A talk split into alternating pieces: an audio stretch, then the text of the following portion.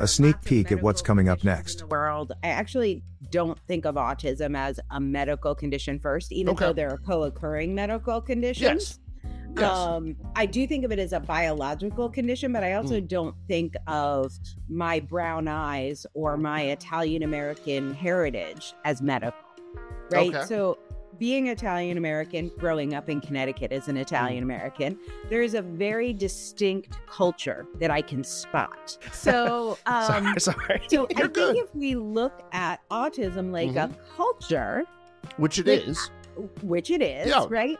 Then like you can find your people. It doesn't matter if they're diagnosed, undiagnosed. Like I can find my people really quickly, just like I can find Italian Americans. Right. And I'm not I'm not Russian or Russian American, but I can mm-hmm. recognize Is their it the culture, train but I don't- collection? Is that what gives it That's away?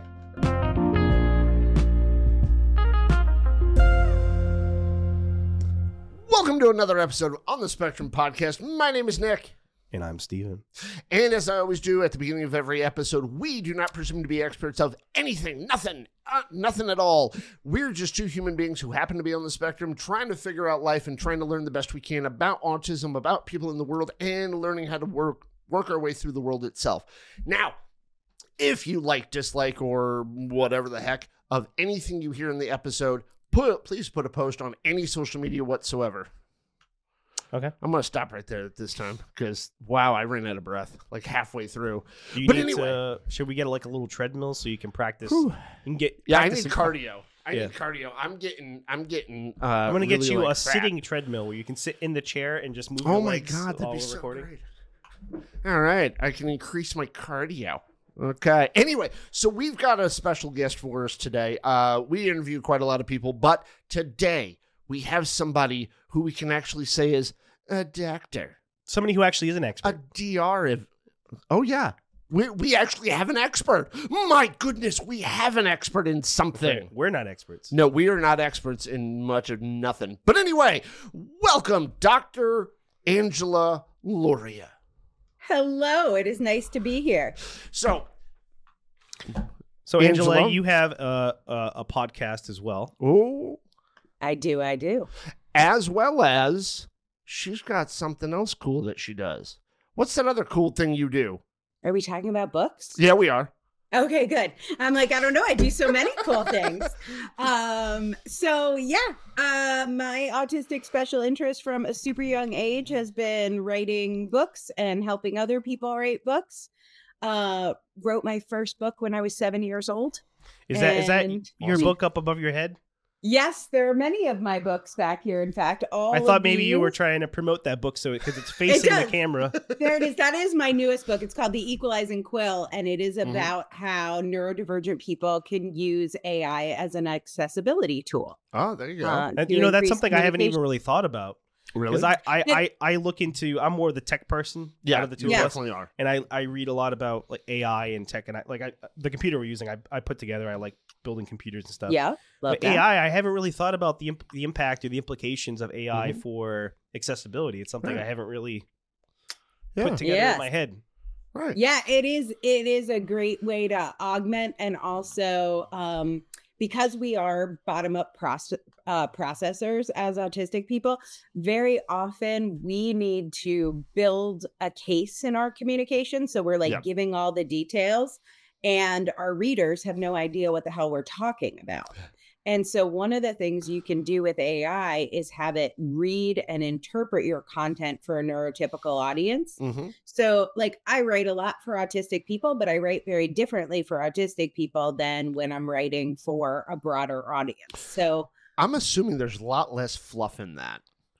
Uh, fluff in Like- what the like- neurotypical people like. Uh, no, no, no. I, I'm assuming there's a lot less fluff when you're writing for a neurodivergent uh, audience. Oh yeah, yeah, well, it's way more to the we point. love details. We love facts. We love Right. getting there. Yeah, and we don't. We don't need to know something is people, beautiful. They right there. Yeah. So because they're top down processors, they will form a conclusion I, I know it's going to sound crazy because I don't know why anyone would do this, but this is what they do.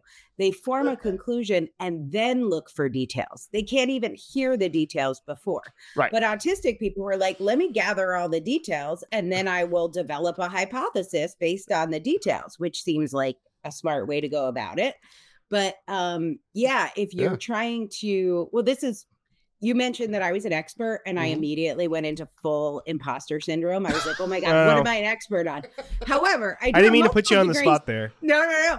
But I do have multiple degrees in communications. Right. Right. You And do have a this is PhD. You right, are an yeah. expert. because no one ever fucking understood me. Oh, do I get to swear on here? Yeah, oh yeah. Okay. Oh please. No we mark the fucking- episodes as explicit. Yeah, we do. I'm explicit. It's going to be explicit. I'm just letting you know. Um, but no one ever understood me. And so, of course, I have a PhD in communications because I'm like, what is happening? Mm. I'm literally giving you 10 facts, giving you my conclusion, and then you assume I'm being manipulative. Yeah. I'm I- like, well, how I- did we get to manipulative? I just Right. gave you give me your conclusion. Yeah. Here are the facts. I do have a question. Here's my conclusion. Right. Yes. for both of you, actually. Oh. Uh, yes. so yes, yes. What you're mentioning, it kind of reminds me of this phenomenon. I will describe it like as a as a younger person, because I've learned how to better. I guess you would maybe call it fluff, but how Uh-huh. to add more Oh no, details or add more at that. things that pe- that help people along. Yeah. Soft skills, my guy. Soft but it skills. was when I, I I used to get called out a lot when I was younger because I would things made sense to me going from point A to point B to point C. Mm-hmm. Yeah. But when I tried to talk to other people, like I have no fucking clue how you got there. They would just be Right. like, right. They would it would seem to them like I was just pulling this out of nowhere. I'm like, no, it makes a logic. Like Right, right, right. my my train of thought makes sense to me, but to everyone else, it seemed like right. I was. You did, I don't know. Yeah. Does that make sense? It does. Yeah, and then people but you thought of me yourself as like skill. uh, people Oh. thought of me as like argumentative. Like I remember being called a lawyer all the time. My mom would be like, Yeah, yeah. "Oh, you're going to be a lawyer," and I was like, "Well, what is the Heard that a lot. Yeah, me alternative?" Like. I don't understand what the possible alternative to gathering facts and presenting a position on those facts would be. Right. Say random shit? That Yeah. doesn't seem like a good idea. But it it seems like that's what they do. That- Not And- that I'm trying to other anybody in this Right. conversation. It's just that's what Well, NT Well, seem like they do. They just that's throw what- shit out there. That's why I that's why I got the PhD, right? Yeah. I'm like, what are you doing? But it is kind of interesting. And I do believe in neurodiversity, like biodiversity. Yeah. Like, we don't want, I love a whale, but we don't only want whales. Like, you got to mix it up, right? Yeah, we need So lobsters so I what can eat Are you They're- calling me fat? No, I'm just kidding. I, I not yet. Um, hang in Am I the whale though. in this scenario? Yes, you are. Yes, you are. But the thing Am I Brendan that Fraser? Doing, which, like, Yeah. I wi- I hate that movie. Let us not discuss. Okay. um so what they're doing which is cool like i can't make my brain do it any more than they can make theirs do what mine does Mhm. but they like they can actually just reach a conclusion without data right. Yeah. Yeah. which It's is based on feelings. Ju- just this little it's feeling based on down feelings here. that's so You know- great Uh, and they and listen if there is a crisis Uh huh. they that ability to do that is probably like in the moment i am a disaster because i don't Oh. if i don't have facts and i'm being confronted with like lights and sound and noise Sure. and then my brain is completely seized up and i can't think uh-huh. like thank god i am around a neurotypical person who can tell me there is a fire exit the train like Oh. because otherwise Okay. i'm like what do we do Yeah, okay it's loud there's a noise there's a sound i don't know what do we do and then i just stand there See, and, and I'm- flap And I I'm was just kinda- gonna say oh. in- in my in my case, I, Yeah. I don't help my case for the whole lawyer thing because right. right, right. I like to play devil's advocate That's true. and I like to try to understand i love that. other points of Oh, view. yeah. I get myself into trouble a lot because people will That he does. assume that I agree with whoever I'm defending. Oh, but it's not. It's just that I'm trying to get you to understand their point of view. So, like, let's say if you're talking about politics or something, and you don't like conservatives or something, Right. like, well, f- what? Why do they have that point of view? How Yeah. did they come to that conclusion? Right. Why do they feel that way? And they're like, well, you're just defending them. I'm like, No, you're reverse engineering bottom up processing because it's so Yes. fun. You're like, oh, how could you reach that conclusion? Right. Here are a set of facts that could lead one to that conclusion. Right. all right, people, but people get mad. I 'Cause know. it's I like- Be- because they automatically assume that if you're understanding, you automatically agree. kinda I talked about that last night in This rehearsal. is may, maybe not the best example, but Yeah. for instance, let's say you know Trump is very controversial. sure. if you point out maybe one good thing that the Trump administration did, I, I'm not going to, but I'm just saying. Let's say somebody it's hard did. to come up with something, but right, yeah, but the point could. the point I'm trying to make Yeah, is yeah. that all of a sudden people are like, "You love Trump," and it's like, no, I just what the hell? Well, so the way this showed up for me would Yeah. Mm-hmm. be that like I would reach my conclusion, I would share it. Yeah. And growing up, I was undiagnosed. I was diagnosed at 39. And so then I, I was thought, diagnosed at 36. Oh, nice. And what I thought other people would do is they would share their facts and how Yeah. they reach their conclusion. We'd have this like great conversation. Like I'm very open to whatever it is. Right. But instead, they would stop talking to me, like say I was opinionated and Mhm. like I couldn't, my mind couldn't be changed. And I'm like, I am. I'm really. I develop opinions, but my mind can be changed. You do you, need do you think to that was made worse by the fact that you're female? I think, well, yeah, Maybe. female, but also I think it's more undiagnosed because Right. now, I was just thinking that sometimes people don't Well, uh, are less willing to like if someone's opinionated and they're a guy. There's some some sexism. Yeah, that yeah. Also Yeah, goes yeah, on. well, so I Yeah, there's some did all perceptualness there. the the reason why women are often not diagnosed is they're like really good at masking, and then there's all like the patriarchy, and we're socialized to act a certain way. I miss those memos. Like A lot bless of- their yeah. hearts. and thank God a I lot of people love did. that other I Yeah. love that other women got that message to be quiet. I never shut up. Uh I didn't know that would help.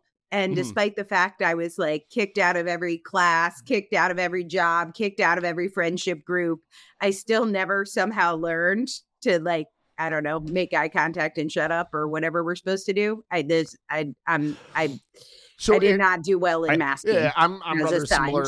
I started to similar in some of realize those that I was uh, that.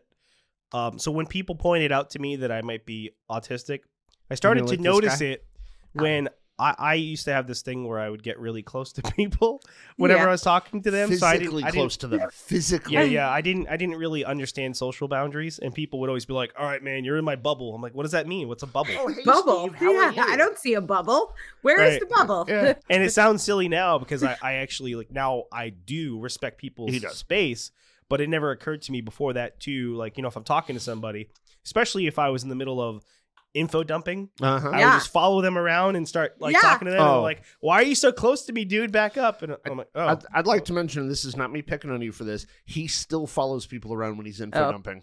He still Okay. does. Not close, but he's still right there behind you because he needs to I- finish what he's saying. Hello, I'm And I in the middle that of an shit. info dump. Right, like I'm in the middle of a sentence. Why are you walking away? I understand you. Need I need to, pee, tell you all about you persona away? for the next hour. Oh, yeah. Exactly. I, And I I am get known to I am known to keep going Yeah. through the bathroom door at my husband. I'm like, Yeah. I'll just stand right outside and keep going. Good with you, my guy?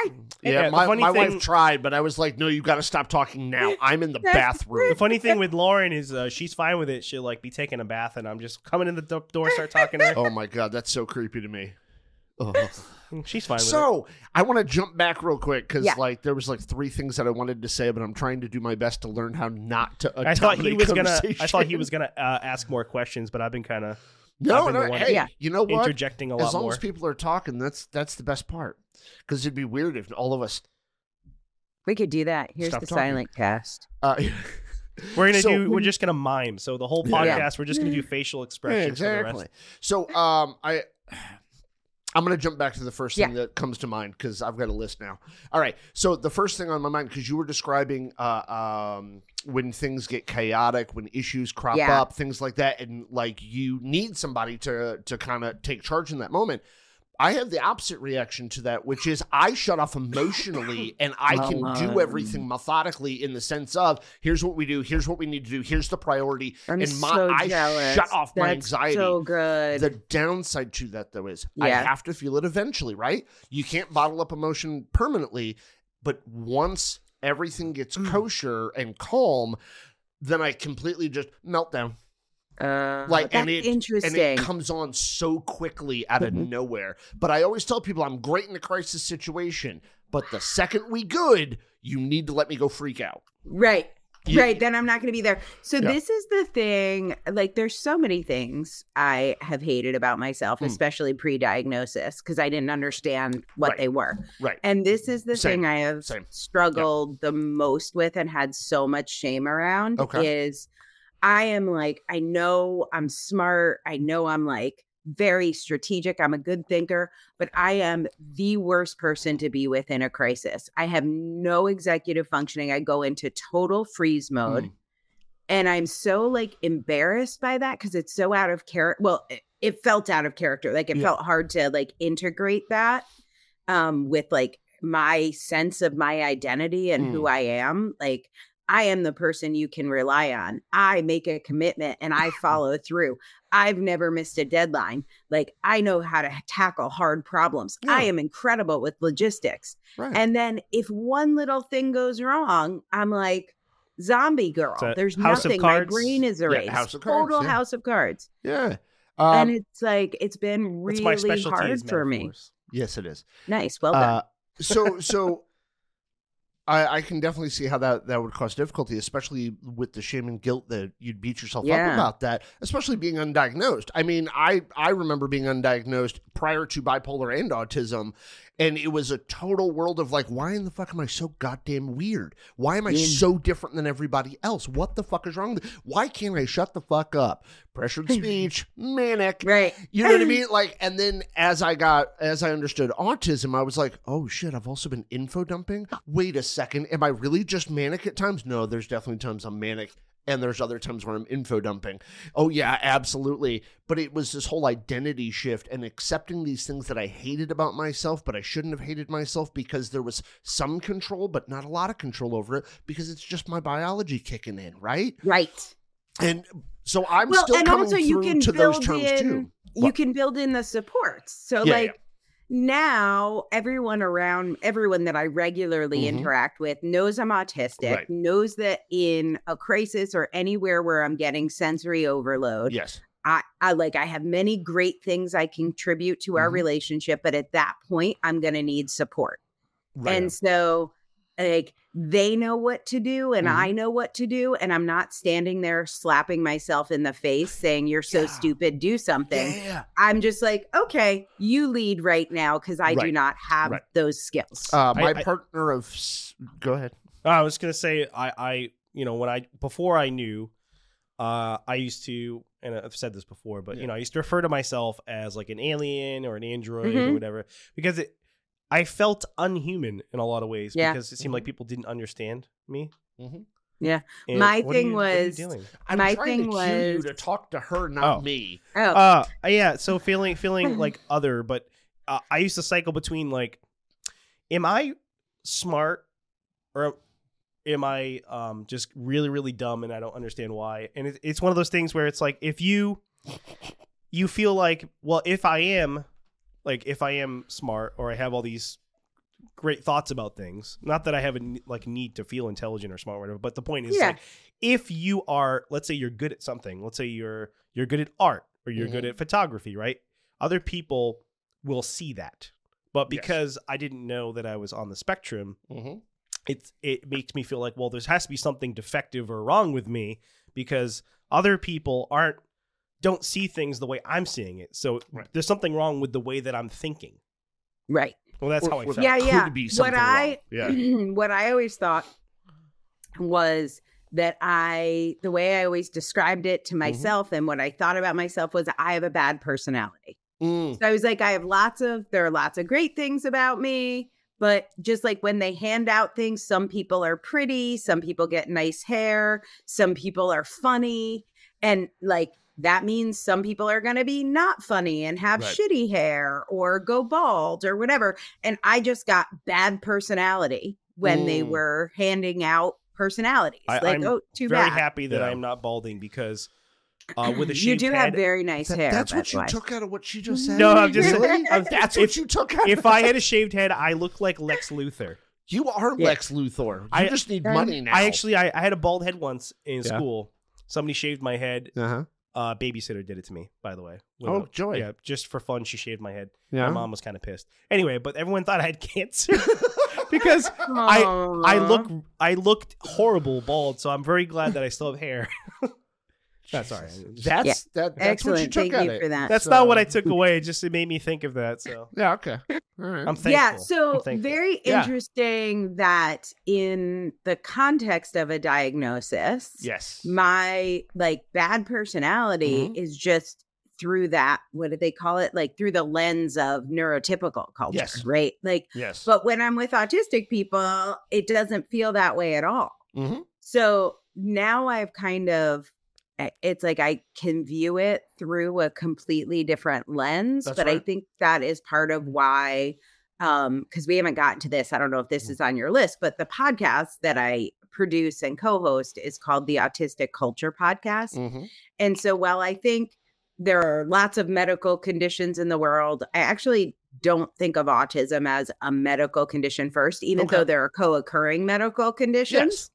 Um, I do think of it as a biological condition, but I also Mm. don't think of my brown eyes or my Italian American heritage as medical.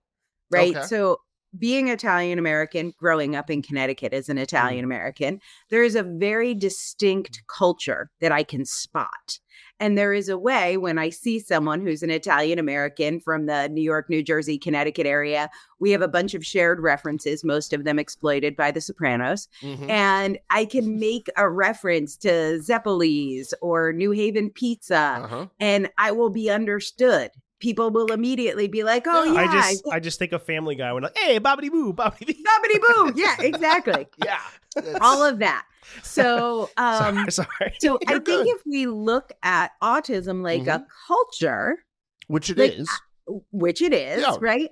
Then, like, you can find your people. It doesn't matter if they're diagnosed, undiagnosed. Like, I can find my people really quickly, just like I can find Italian Americans. Right. And I'm not. I'm not Russian or Russian American, but I can Mhm. recognize. Is their it the culture, train but I don't- collection? Is that what gives it away? Well, see, I saw your museum back there, Yeah. and I was like, "Oh, I'm at home." It's But when a I stereotype see- that autistic people like trains. Uh, Yeah, oh, I didn't.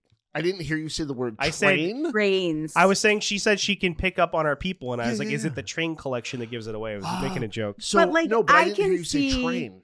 You probably wouldn't notice this if you aren't Italian American, but we, a lot of Italian Americans wear this necklace. It's called an Italian horn or a cornetto. Mhm. And especially people from southern Italy, like Naples and Sicily, where my ancestors are from. Yeah. And they're very tiny, but I can spot it a mile away. Right. Mhm. And I will come. I'd be like, hey, paisan. Like, oh, this is this is somebody who's in my culture.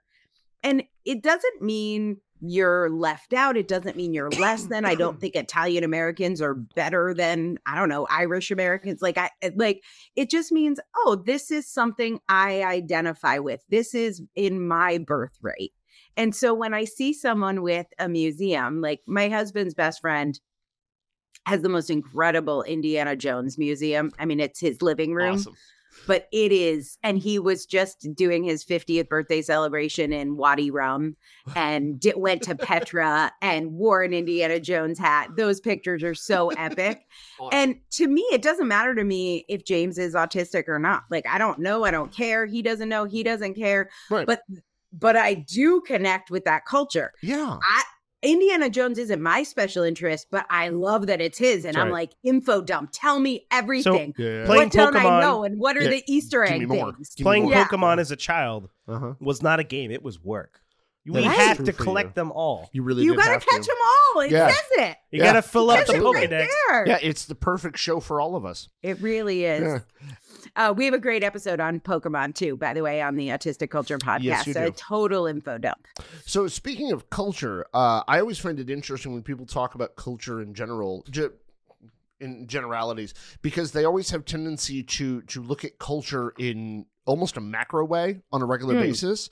Uh, you know, the grand identifiers, uh, uh, like country you're from, but they but culture can be all the way down to what neighborhood you're in, and Oh, like. sure. People don't necessarily see all of the different layers. they Well, only but see they the do. Like, right? I was in. I was super into Girl Scouts because Uh-huh. got to catch them all. Had to Yeah. get all those badges. So Yeah. did that. Managed to get them all. And that in Um, itself has its own culture. All the Girl Scouts right. And hanging out everyone together. knows there's Girl Scout culture. Sure. Like if you say that, or like I Kinda. don't know what told what you, are Kitty, those? My cookies. Oh, What are? Oh no! Here we go. We knew this was going to happen. Uh-huh. um, but like, what are those? Um, with the sports ball, like the Green Bay Packers. oh yeah, people the who Dallas are fans Cowboys. of, of sports teams. That's a culture. I don't know anything about and it. each talking about, like, one, the cheese heads? each team has its own Cheese heads. rituals. There Yeah. you go. Cheese that's heads, the one you're that's thinking it. of. So people cheese know heads. that. It took me a but second when to you- realize what she was talking Yeah. about. Yes, but you were on it for me. But when you say autistic culture, Mhm. very often people are like, "Ooh, don't label yourself," or Yeah, like, oh, you yeah. don't- or and it's like, well, but you don't tell me not to label myself as Right. Italian American. Are Right. you upset about that? Right. Like, And of course not. Uh, but one, or one Girl thing- Scout? Yeah, well, one thing I find because I I do a lot of our like social media looky looky at other people's stuff. Kind of, a lot of folks in our community have tendency, at least right now, they want to feel individualized so much so, but they still want to be called autistic. But they Mm. want to be so individualized that well, we have nothing in common. We're all just so unique and different. Oh, this is the if you met one autistic person, Yeah, you met one autistic Well, person. Also, by the way, if you've met one Girl Scout, you've met Uh-huh. one Girl Scout, and if you met one Italian American, Right, you've you've met met one one Italian American. Yes, but there are so certain just- things yes, that sure. make us similar that we can connect with. I think it's the thing difference between- community. The difference between like culture and stereotype, I think, is what you're talking about. Like, um, stereotypes Ah, don't necessarily yeah. have to be negative, but Oh, I was you you okay. you can only make so, so many assumptions. Like, um, if if I know that you're Italian and you grew up in a certain area, I, I can make some assumptions that are most likely true, but it doesn't mean that they're all true. But you know, if I knew you grew up in, in Connecticut, I don't Yeah. know what's a common thing about Connecticut, but you know, well, actually, I can tell New you Haven pizza. I grew up in because I moved to Massachusetts. I can tell you what most people say when I say I'm from Connecticut. Oh, you must have had money. Well, I grew up. I grew up in. Free- Oh, that's yeah, not that's true funny. at all. That is I'm like, so oh, not true. when people do that, I'm like, oh, but I'm from the other Connecticut. right, that's Right, what I say like, too. I'm from the other, Connecticut. Yeah, I grew up in Freetown, which is Yeah. uh, known for the the state forest and all. that. There's lots of trees, so Oh, people would okay. assume like, oh, you grew up in the in the woods, right. and yeah, well, kinda. So, but you can make you can make some assumptions. Um, it doesn't mean that they're all going to be correct, but it's you know you it's an educated guess based on information you have about the person. But there's a I think there's a line that crosses over from culture to just uh stereotypes or making too many assumptions. That's what you thought I was talking about. No, I was talking. So, So- we did a um there's a there's a kind of a standard Uh-huh. of what is culture. So this guy, uh Geert Hofstede, Uh huh. he's a Dutch social psychologist. Yeah. And he actually did this breakdown Uh-huh. of what what is culture. There are six Right. dimensions. I think the dude's died now, and somebody came up with a seventh Yeah, yeah. one in his Some organization. But has been added. to yeah, it, there's an extra. But anyway, there's the core six dimensions of Mhm. culture that have been established. And one of our episodes, we go through autistic culture and Yeah. how and where we hit. So there's six dimensions. And then in each dimension, there's like a, a scale Mhm. um, with two ends of the scale. And like, for instance, one aspect is is your culture more collectivist or individualistic? Mm. Um, and then it's a sliding scale and different countries and different cultures fit Yeah. somewhere else on that sliding scale so my co-host matt and i went through those dimensions as social psychologists to kind of So, identify what makes us a- Autism would be more Right. And individualistic, that's right? I mean, I Um, would yeah, guess rel- because of i think that's where we ended up with it we kind of Yeah. debated each of the six I mean, no that's not to say like we we are closest to i think it was it might have been dutch culture it might have been norwegian we talk about it on the episode but we like tracked it compared Mm-hmm. to different countries but obviously everyone in that country isn't the same Right, I was just about to bring up like Right. subsects of cultures inside of larger groups. Hi, my like- name is John Autism Longbyon. Yeah, there you go. Uh, because like there are social expectations, no matter what culture you're part of, there are certain things that are social expectations, right? Even in the autistic community. Although somebody probably heard me say that, and they're like, "What do you mean social expectations?" So autism culture So- Skyrim. Is that yes, hearing? that's it. yeah So- So in every group, there there is social expectations, but there's always a group inside a smaller culture, a counterculture, if you will. subculture. is You know what I mean? There's it. always a smaller group of a counterculture to it, but they It's themselves like, uh, have if you their look own at music, culture of like, being counter. there's punk rock, like punk rock Yes, culture, yes. and then there's subcultures within punk punk rock. yes, yeah. Right. I mean, there's rock music, and then there's metal, punk, e- easy listening. Uh, Yeah, thank you for this. Yeah. you have found the rabbit hole. Oh, yeah, we did. So, Yeah. there Um, it is. I so it. so um I it fascinates me because uh, uh, because I work in mental health, because I work uh, uh, uh, in helping field. It it's interesting to me how far people are unwilling to look at the Mm. line of culture down that influences us. That Yeah. influence anybody, and then autistic people are, are no different in that way. We still have experiences we went through on all of those levels of things, and it influences us all the way through our life What- but they don't want to take into account all that. They only want to look at like surface level stuff, What what I find interesting when it comes to the the or the cultural stuff cultures. is morality. And Uh-huh. I've talked to you before about this about what subjective morality. Yeah, yeah, yeah, subjective. Morality. That's what I find interesting is because we we will judge things based on our Yes, our our culture and our experiences, but right. in other cultures, different things are considered acceptable or not Yeah. acceptable, even if we disagree with them on a very fundamental level. Mhm. Um, I brought up there are cultures that do things that we would consider very inappropriate. There's a uh, tribe. We don't need examples. Yeah. we're all on point, right? We all we're all Yeah, in yeah, the- yeah. in the okay, he's going to give us an example right Uh, now. What does oh, the well, tribe Well, do? no, no. Well, I All was. I could bring up the, the, the example of uh, you know in ancient Greece how they used to there. You go. with the boys and the, with the men and the boys. Oh. would, Let's you go with all that one. stuff. But you know we would consider that inappropriate, but in their culture, I'm just It- saying that as an example of something that's that's uh like there's subjective morality, right? I mean, I mean Yes. we we we we think it's gross. I think it's weird that, but Yeah. they did that. Like, Or even how like, do you wrap your head around like what? royal families marrying cousins? yeah, yeah, the Yes. inbreeding and all that. Like yeah, it's clearly uh, not acceptable, not even legal. Mhm. But now, but right. within But they that had just there were time and justifications for it. place, well, yeah. everybody well everybody has to rationalize what they're doing. I was gonna Always. bring up the example of the tribe. I believe it's in, um, I think it's in New Guinea, Uh huh. Papua New Guinea. There's a tribe. Well, one okay. There's one tribe that eats their dead, There you go. and then there was the other tribe which, uh, in order for boys to become men, they have Yeah, to yeah. perform I- a sexual I, act I knew with that's other where boys. going with that. I knew you were going to give that example. But I'm just it's a an example of something that in their culture is normal. That in our culture we would consider it Right. yeah. inappropriate. Right. And that's all my, my point I was trying to get at Yeah, is that there's a how do you wrap your head around subjective morality? Like because there's things that we can we have our own moral compass and things that we think are fundamentally Well, yeah. wrong or right. But then like But- what if my culture we do certain things like there's cultures um Well, no, there's- let's talk about autistic culture. In Yeah. our culture, like what we've been talking about, it is appropriate to only form a conclusion once you have facts. Yeah. Like that is culturally what we find acceptable. And yet we are a subculture of a broader Mhm. culture that says you should start with conclusions and then find facts to support them. Like that is that is what we face all the day, all all the time. And that is what the double empathy this problem is. feels wrong to me, so it must be wrong. Right. Therefore, I'm going to have confirmation bias and Mhm. find out. Wrong. Like subjective morality, like this is one of the things that I think is so powerful about understanding double empathy problem versus when I was first diagnosed. Mhm. Uh, I was told the problem was theory of mind. I didn't have theory of mind, and I wasn't uh, didn't have empathy. Right. Okay. Which do you you know this? Do you know this whole debate?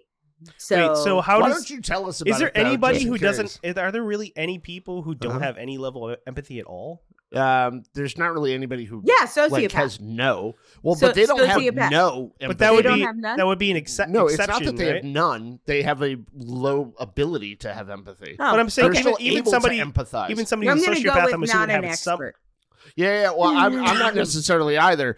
Uh, it, it's just like one of the misconceptions about autistic people was that we had a lack of empathy, and everybody assumed that meant no empathy, and it didn't mean no empathy. It just meant our expression think- of empathy was Well, uh, to a lesser degree. I thi- But think I don't think it is to a lesser degree. no, no, no. That's I- the belief it was. Yeah, that's the belief it was. So that's the whole that's the whole thing about when you really look at the double empathy problem Mhm. as a cultural problem. Okay. It if I knew I were autistic a whole lot younger, I wouldn't have thought that I had a bad personality. I would have thought I was in another culture. If you are an exchange student in Japan Mm-hmm. and you're an American girl who grew up in Connecticut, Mm-hmm. you're going to look like you have a terrible personality. Yeah. Like Yeah. what like you're going to be so culturally inappropriate, Right. kind of what you're talking about with subjective morality. You're going to be doing these super rude things all the time, Right. pointing your feet randomly Yeah. at, you know, people Handing money to a clerk is rude Well, in yeah, Japan. yeah. yeah, because you don't know the norms. money to a clerk Yeah, because you, don't, know, the norms. So Yeah. when you look at double Mm. empathy, which means the Japanese people Mhm. Have a problem understanding me because they don't know American culture. Right. And then me, as a dumb American girl who didn't take cultural sensitivity classes, Okay. Uh, I don't understand them. So I'm not empathetic Mhm. to them. They're not empathetic to me. How do we solve this? It's pretty easy. What they do with exchange students is Exposure. yeah, they put all Yeah. the all the Japanese host parents go to a class and they're like, Mhm. here's what American culture is. When your kid comes, they might point their feet at you. And then you take all the American kids before they go to be an exchange student. You're like, hey, while you're there, don't hand money to a clerk and don't point your feet at people. right. And so all of those, Unless No, that to do doesn't mean- suicide. that Mm. doesn't mean you get it right. It doesn't mean you don't make m- mistakes. Right. But the top level understanding when you're an exchange student, I want to come back, Stephen, to your idea of being an alien. The top Mm. level assumption when you're an exchange student is there is going to be culture shock. Right. You are going to mess up as the exchange student. Host parents, you are going to mess up. And the way we have- solve this, a little more we all talk about it. Right. Right. Communication. You right there. felt like an Education each other. alien Yeah. because nobody told you, Stephen. Oh, by the way, you're going to be an exchange student your I- whole life. Mhm. I Like, think the the empathy thing that you were talking about in my case You mean the double empathy thing she was talking about? no no when, when well sort of but Yeah, there was okay. something you mentioned before about Oh. empathy um in my Theory or of mine. you guys were talking about not being able to empathize or people assuming that Yeah, autistic people people, didn't empathize Yes. well At one we point, they didn't have believed that. in my Yeah. case i did have a hard time empathizing with people in certain instances or in many instances if i didn't understand what was going on in a social context Mhm. So, for instance, if something bad happened to somebody, but I didn't understand very well, like sometimes I wouldn't understand why, why, like why I should feel bad for somebody. Well, I'll give you one. I'll give you one for me. When my grandmother died, I was Mhm. 12 years old. Yeah. She was some old lady who, I don't know, made me food, but she also like always criticized me for singing or rocking or whatever. Right. I mean, I mean, I didn't hate the lady, but I didn't really, I didn't hang out with her. I was 12. I was Right. super into my friends. I did not cry when my grandmother died. I didn't make the connection. This is probably really shitty for my mom. Mhm. I didn't realize she was young. Yeah. She seemed Mm. like an old lady to me. She had gray hair. Right. Gray hair old people. She looked kind of like Mrs. Claus as far Oh. as I was concerned. So I was like, Mrs. Claus is very old. So she must be old and old people die. And why are we surprised? Right. So, yeah, I mean that's kind of what I that's kind of what I mean. Is like, um, there are a lot of times where it would appear to people like I might not be empathetic Mm, growing right. up because I didn't, I didn't know You what other didn't people know were to going. feign the emotionality. But once or once I learned, like for instance, there are certain things that have a strong emotional impact Yeah. on me from an empathy standpoint. Uh-huh. once I learned Like more about the Hallmark subject, ads. uh, I was going to talk about one thing that always gets me emotional is Yeah. uh, that Daryl Davis guy that I've mentioned a bunch of times on Oh, the yeah. show. Oh yeah. Um, he he's a he's a, a black gentleman who makes friends with people in the KKK and ends up collecting their, ro- Oh, their robes. So he, he he he he befriends them, yeah. and then cool once as once once he Cool becomes hell. really good friends with them, they end up like he he collects he has a whole collection of Yeah. KKK hoods and robes, and Oof. the fact that he is willing to go out of his way to do that. to understand another human being. look at Yeah. you because autistic culture, social justice sensitivity. We get very emo about social justice issues like that when somebody like is willing to go that far to Mhm. Instead of just saying you know fuck that guy, he's like hey buddy. Right. Why don't Yeah. you come over and have dinner at my house? And he's like, well, you know, oh, I don't like black people. Okay, that's cool. You want to come have dinner? Yeah. And Right. he invites them Yeah. over, and then eventually they're Ribs like, are wait a minute, He, he I can't, I can't, off. I can't do this anymore because Yeah. my best friend now is a black guy, and Mhm. like this doesn't make any sense. You know, it's, Yeah. there's only so much cognitive dissonance you can tolerate. At some point, you're like, all right, this doesn't make sense, and Right. they give it up. But right. not many people are willing to go that far, even in their daily lives on a small scale. Mhm. I'm not saying that every black person out there should be willing to tolerate somebody who's in the KKK and befriend them and change their mind. A But lot of on the- emotional labor. Uh-huh. Yes, exactly. So it's going to be something that's hard for a lot of people to do, but um and and you shouldn't have to necessarily deal with that. That's not your problem, right? But just the on a small scale, tolerating other differences in people Right. and having some level of of empathy or trying to understand Mm-hmm. that good people can be driven to horrible ideas Sure. or have shitty ideas Yeah. And not just instantly writing those people off or hating them. Yeah. Well, I- Yeah. he's not willing to write people off. And he goes to an extreme of that because he goes to a level It's of exposure confronting therapy. somebody who clearly hates him up front. But not a lot of the times people write other people off I would because say like I would they don't use their blinker on the fucking highway. I and would say shit. it's like exposure Yeah. therapy, right? He's he's that's he's sen- exactly what he's it is. expe- he's Well, desensitizing speaking. them Yes. because a lot of these guys who are involved in this stuff they don't even know any black people, Right. And he's like, Right. you hang around him long enough, and they start to realize that all of the preconceptions they have Yes. and all of the uh, stereotypes and all the things that they actually believe are wrong, and they're like, well, shit. Yeah, yeah. so I don't Yeah. know that that to me is something that causes an emotional reaction. Yeah. But and- that goes back to and Angela's empathy. point right there of communication, of talking Mm. to one another, understanding one another, and actually understanding each other from a humanistic point of view, opposed to the label or grouping that we assume somebody in. Uh, Yeah, to me, Yeah. that's the two step process. So yeah, my first mission Uh-huh. is get everyone in Uh-huh. the world to recognize autism as a culture as much as we rec- recognize Irish as a Okay. culture, right? yeah, sure. And then once we do that, we're going to understand, oh, there are going to be some cultural differences here. uh-huh. Let me understand what those are so that I can connect with this culture in a more meaningful way, especially if I have loved ones who are autistic, which most of us do. Like that, Okay. just statistically, you're going to be either working with or dating or have a kid who's dating or have a kid who's autistic. Like there are a lot of us out there. I think we're actually underdiagnosed. Okay. Uh, I don't think like people are like it's an epidemic. I think autism, and we're at like yeah, I know because of all the vaccines. now. and scene. I Bye got everyone. It's I been a great show. We'll be back next week. I got four or five MMRs. How many do you have? Gotta catch them all. yeah, that's right. That's right. Uh, It was a joke. A I joke. I'm go people know it's a joke. I have to go to bed now. Happy times. Everybody knows that's a joke for us. Yes. Uh, we we've talked about it in many an episode of just our actual Make fun of the shit. the whole vaccine thing. He really yeah. does. Yeah. It's great. Um, I mock it. yeah, you do. Yeah. You do.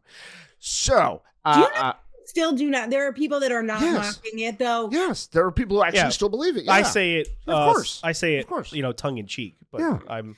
Yeah, there are still people who believe that the shape of your skull determines shit about who you are and your abilities in life. Oh, there are mean still the, people uh, who believe in phrenology. so- Autistic acupuncture shirt that I Yeah. made. Yeah, which I, I made a joke- shirt hilarious. Somebody asked me to make it, by the Yeah, way. yeah, but I did. made a shirt up on our, our merch page. Uh, it's called Autistic Acupuncture, and it's a vaccine needle. And it has Okay, and it has an image funny. of our uh, uh, it has little uh, vaccine little balls in it that is actually our image. Oh, Yeah, so that's nice. We are injecting, yeah. Um, well, because in one of our episodes, he made a he made a joke of an autistic acupuncture chair. Hell, you just sit And it down. was and just a there's random joke. yeah, you just sit down and there's Yeah. a bunch of MMR needles Oh. that go into you. Oh my god. my, my my bracelet went off. My wife's telling me she loves me.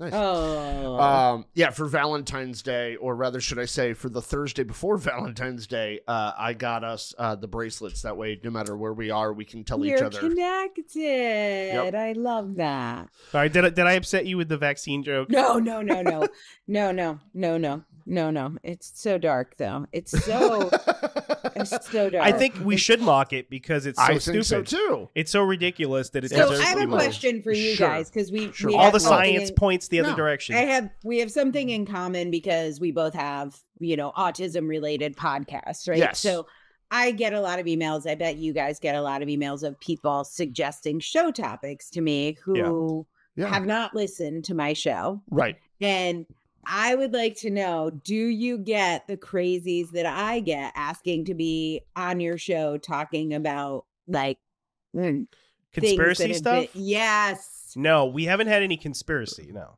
Not yet. We've Oh had my people God. ask us to Not talk yet. about things that are not related to autism. oh yeah. We've had Well, people- that's great. We yeah. love that. We just did a show on Magic the Gathering all Uh-huh. day long. Oh, wait, that is related to Yeah, autism. it really Hmm, is. Just remember. I've never been to a magic tournament where there wasn't like 900 kids who were on the spectrum. it's so good. It's so good. No, literally, like I have the nicest. I think it's because I'm a lady. I have these really nice autism moms who are like Mhm. nice white ladies. Mhm. And they're like, I have found some treatments that are really turned Oh, my yeah. kid around. Oh yeah. And I would Have you- love to are- I share. actually- And- I'm and- like, I've heard one of these. Somebody uh told me. Oh, I'm, I hope I don't get in trouble oh, for this. no. How about the crystal Stem people? cells. I've been told that stem cells Oh, help. stem aut- cells! Yes. Oh, I haven't gotten that one yet. Let's Oh. yes. Someone told me I- that they injected their kids with stem cells and that that helped reduce their Oh, autistic traits. Hey, Oh, right. Hey, oh, all right. So they Yeah. paid like you know Not true, but- twelve thousand dollars to get their kid Yeah, yeah. injected with I stem literally, cells. I I want to have an orphanage for all How- these children. I how would about- like how to about- take them all. They're like, in well, they with got their- better after the stem cells. What do you mean by Oh, got better? Well, I mean Oh, that that's the God. thing too. Like They years couldn't talk ago- beforehand. Now Yeah. they can talk. Okay. Okay, That's called developing.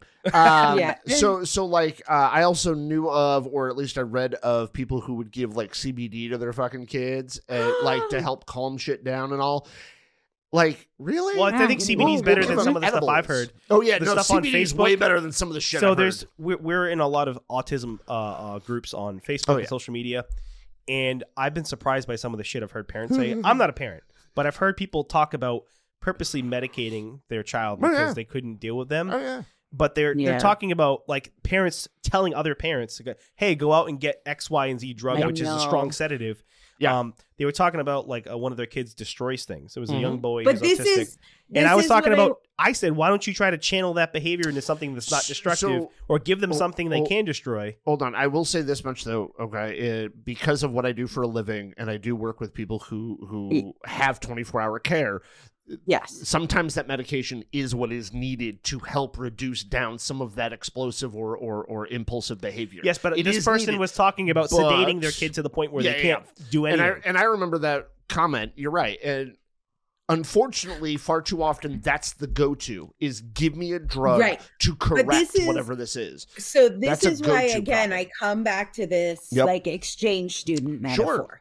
Metaphor. Does any does anyone in Japan need to be medicated for anything? Of course, but are we Sure. going to medicate all Japanese people to make them not Japanese?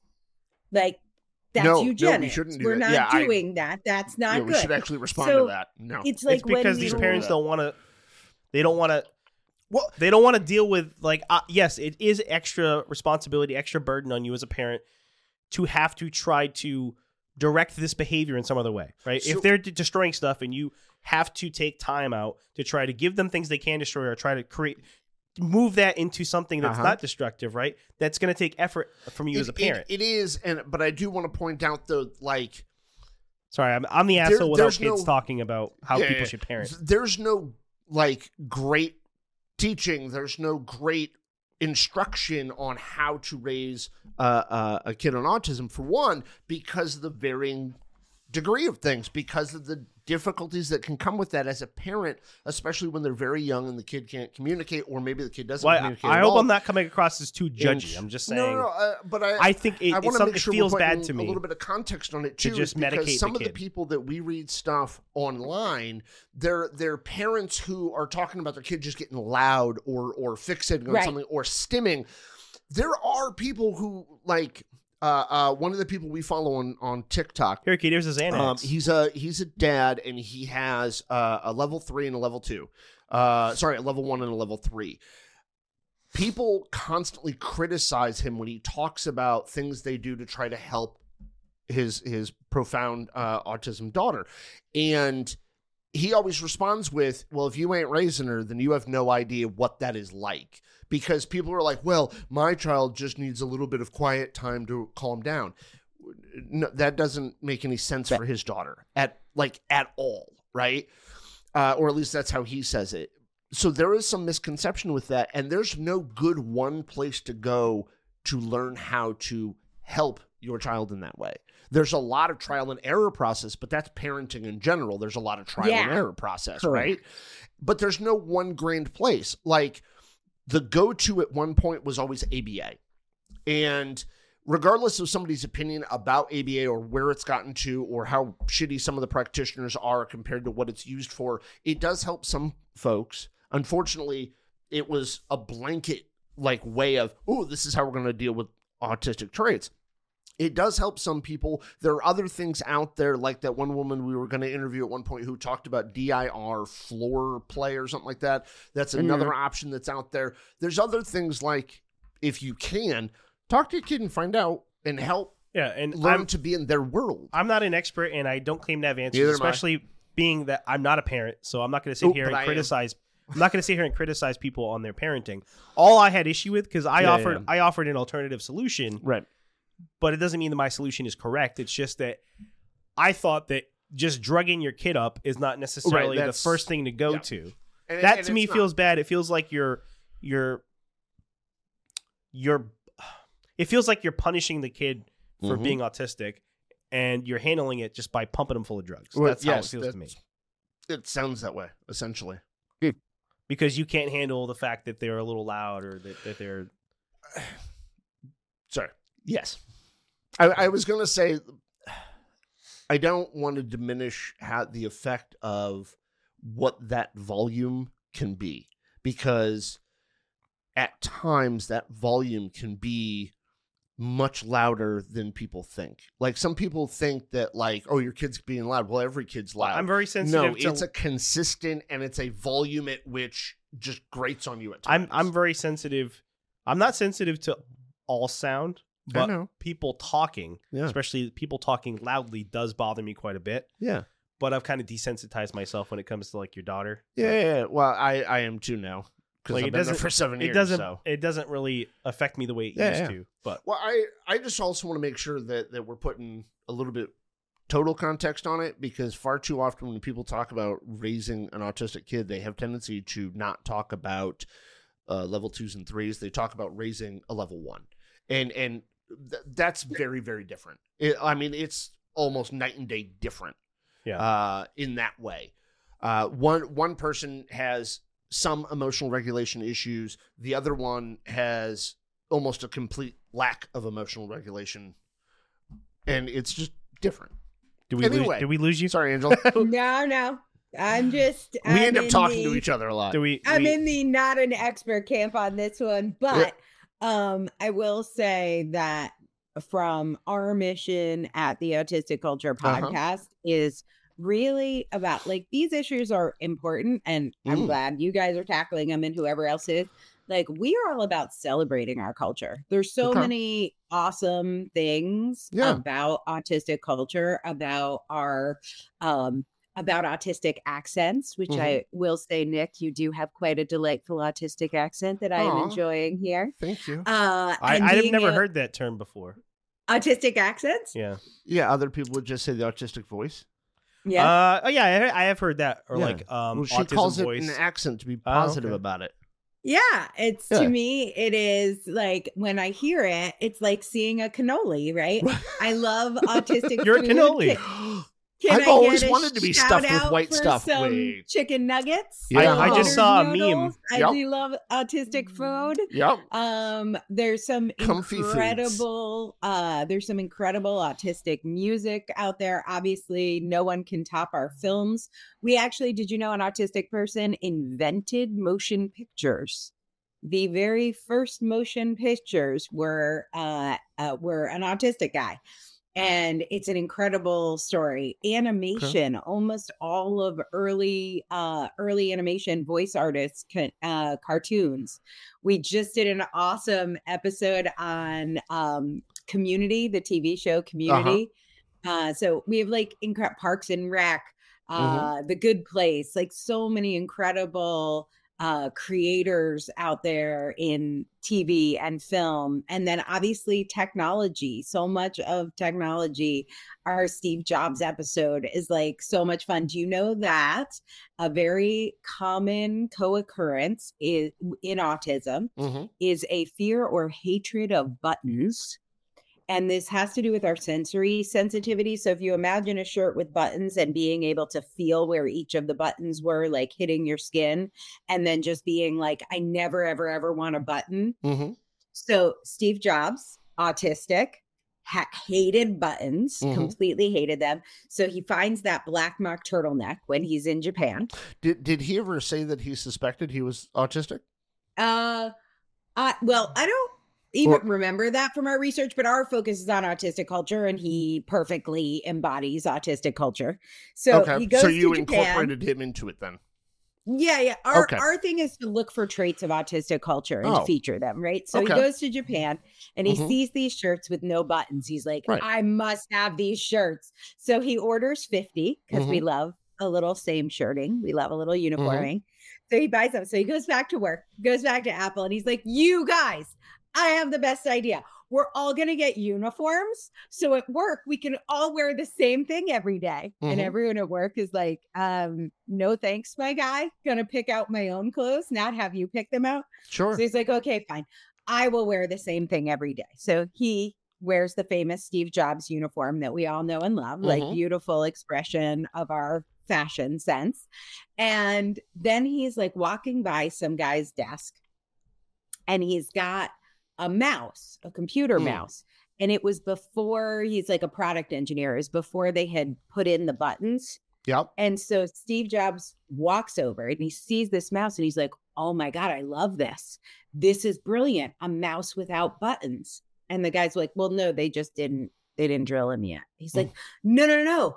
This is what I now demand. We must have computer mice without buttons. Mm. And the guy is like, How the hell am I going to invent a mouse without buttons? But of course, we now have mice without buttons, phones without buttons, that all sprung from the Mhm. wellspring that is autistic culture. It's the same thing as his shirt, the no buttons on the, mi- Okay. the mice. So I've heard um on on uh, like listening to other podcasts and stuff like that, a lot of wealthy people Mm-hmm. or entrepreneurs, uh CEOs, people who are rich, successful, whatever.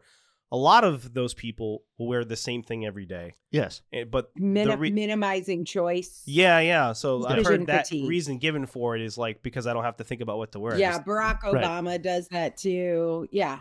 And again, like Irish people eat cannolis, right? So I'm not saying Yeah. like, no, no. I was just, it was there just are other I. reasons, but it's very common. Uh, Andy Warhol, who is also uh, an amazing representation of autistic culture. I talked about autistic food, Okay. so nothing better than, um, well, he was obsessed with tomato soup, and every single day he had tomato Campbell's tomato soup, and then eventually did that famous Mhm. picture, right? But what you probably don't know is what is on the back of that picture. Any guesses? What would you put on the back of a picture of tomato soup? The ingredients. Oh, good guess. No, That's actually quite funny. I like that. Yeah, Yeah. yeah, I have no. no, idea. a grilled cheese. Oh, Huh? that makes sense too. you know, you mentioned Every cannoli. To go to go together. I saw. Uh, Yeah. This is this is a cannoli thing, because you said cannoli a few times. I saw a meme Italian. before we started recording, and it was uh, Ben Kenobi's head on top of a cannoli. So it was Obi Wan cannoli. Mm. That's awesome. I'd eat that. I know, right? Mm. Wait, which Ben Kenobi? Uh, um, Adam Driver? Adam Dr- Mm. what? No, I don't know. Ewan McGregor or Alec Guinness? oh, those are Alec my Guinness. options. Yeah, oh, yeah. And the they both right played answer Ben Alec Kenobi. Oh, got it. I was on the cannolis. Ah, Uh, yeah, Ewan McGregor. Oh God, I don't know. I feel like I'd go Ewan McGregor though, but I understand.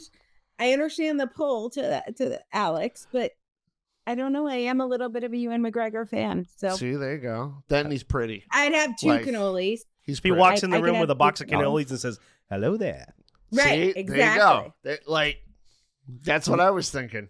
General Uh, Cannoli." Uh, anyway, I think we have lots to celebrate, and Sure. so yeah, the the there are many hard decisions Mm-hmm. and discussions and processing that we all need to do as autistic people. But Right. we have also contributed so much. First Stone Tools, First Iron Bridge, calculus, like all us, all autistic culture. So we have like an incredible birthright to celebrate. Or even Okay. uh, Temple and the stuff that she contributed. We Right. talked to Sure. her and Right, somebody stuff. who is diagnosed with autism and accepts that. the Yeah. uh, Mhm. the uh, well, I guess would you the the meat industry, whatever, cattle raising cattle, Right. and all the stuff that she's done. humane, humanely. Yeah.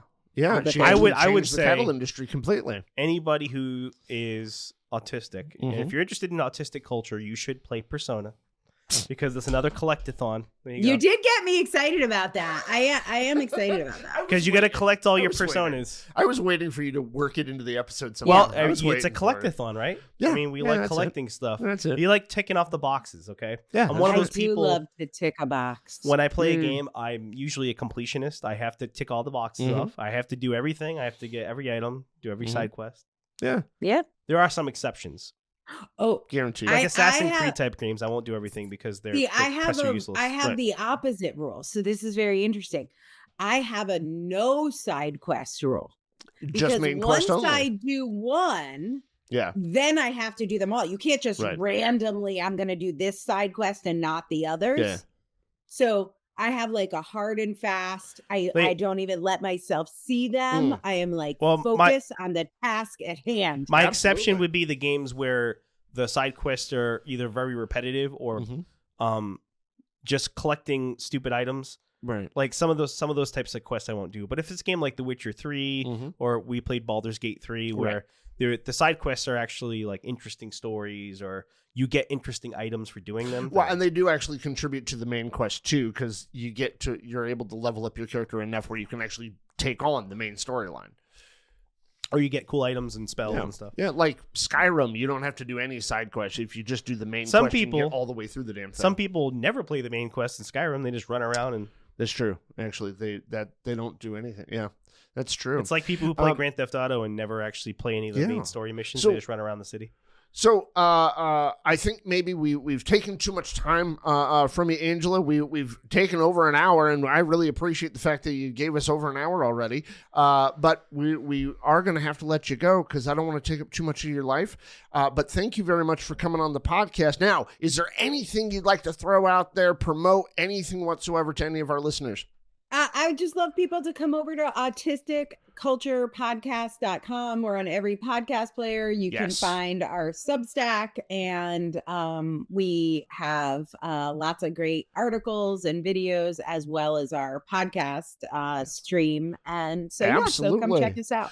Go watch a celebration of autistic stuff. Yes, If I can say it in my autistic way. you said it perfectly, my friend. um, yeah, I always get described as not sounding enthusiastic enough until You know- making fun of something. I want. I was thinking that it would be funny to, Yeah. to with her to do like a, a rapid fire, like list of things, and you can Mhm. say, is this autistic culture or not? Oh, I love it. But I was, you know, you're like, hey, Star Trek, autistic culture Uh-huh. or not? Oh, way autistic. yes. So I don't have a Jimmy. list though. I'd have to come up with a list. Maybe next time. yeah, Come up with a list next rapid time around, fire, let's go with that. so I can Yes. just throw them at you like that. Absolutely. Absolutely. We, we are happy. We are happy to come back. I'm happy to come back. I talked about myself in the plural because my ho- co-host Right? um is Matt Lowry, Uh-huh. and uh you should have him on the show. He's funnier than me. So I- I he- wouldn't he- say he's that. Our, Like, he's I our comic. He's I- our comic relief on the I show. like very much. oh, he's mine, so yeah, Yeah. You, got, you got to have a sidekick. you I got. learned oh, that from Batman I'm definitely his sidekick. I just uh, he makes way more jokes than I do, but I'm definitely his Uh, sidekick. Okay, Uh, I will always put myself second to Steve. is he's that the because he has the big one. chair? No, it's because he's talented. Uh, I just look Sure. good. I used to have a sidekick. right, it was on White. T-Mobile. That's right. That's right. I'm Vanna. Yeah, I Oh. always identified with Vanna way more than Pat. Pat had to talk see? to people. Vanna just See? had to turn you just shit. flip the letters. Yeah, that's and it. look cute. Yeah, that's it. I just got to be there in a fancy dress and turn the letter.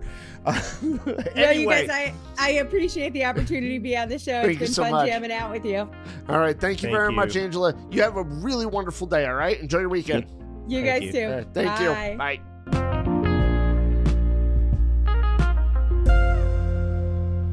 Special thanks to our Patreon subscribers. Thank you, Ray Hansen,